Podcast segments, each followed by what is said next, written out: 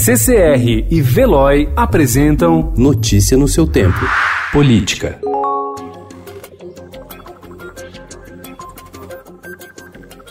O presidente Jair Bolsonaro decidiu promover a troca de maior impacto no núcleo duro do governo e deslocar o ministro-chefe da Casa Civil, Onix Lorenzoni, para outra função. O substituto de Onix será o general Walter Braga Neto, chefe do Estado-Maior do Exército, que comandou a intervenção federal na segurança do Rio de Janeiro em 2018. Considerado o capitão do time na montagem da equipe, Onix teve suas tarefas esvaziadas dia após dia por Bolsonaro e será transferido para o Ministério da Cidadania Cidadania, pasta que cuida do programa Bolsa Família e hoje comandada por Osmar Terra. Com a mudança, todos os ministros com assento no Palácio do Planalto terão agora origem militar.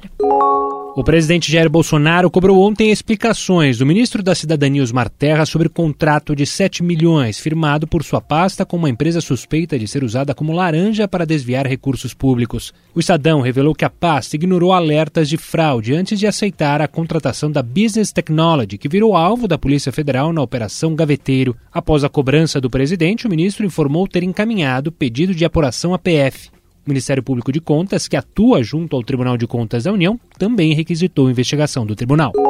O ministro da Justiça Sérgio Moro defendeu ontem, em audiência na Câmara, mudanças na proposta de emenda à Constituição da prisão em segunda instância em discussão na Casa. A prisão após o julgamento fere a presunção de inocência? Bem, aqui já houve um julgamento, não é uma prisão anterior ao julgamento. Aqui já houve uma análise de provas. Isso nos permite concluir que a alteração da nossa legislação, na minha opinião, por lei ordinária, ou, como é o caso aqui, por proposta de emenda constitucional, Ambas propostas não ferem a cláusulas pétreas da Constituição que dizem respeito à presunção de inocência. Para o ex-juiz da Lava Jato, a execução antecipada da pena deve priorizar a área criminal e não incluir casos de esfera civil e tributária, como prevê o texto. Durante a reunião, dois parlamentares bateram boca e a audiência teve de ser encerrada antes do previsto.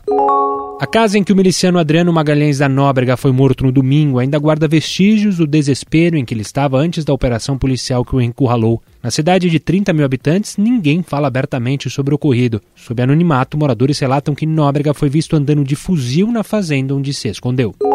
A Justiça do Rio impediu a cremação do corpo do ex-policial militar Adriano da Nóbrega. Ele era acusado de chefiar a milícia Escritório do Crime, que atua na zona oeste do Rio de Janeiro e teria ligação com o assassinato da vereadora Marielle Franco e do motorista Anderson Gomes em março de 2018. O corpo de Adriano seria cremado às 10 da manhã de ontem. Notícia no seu tempo. Oferecimento CCR e Veloy.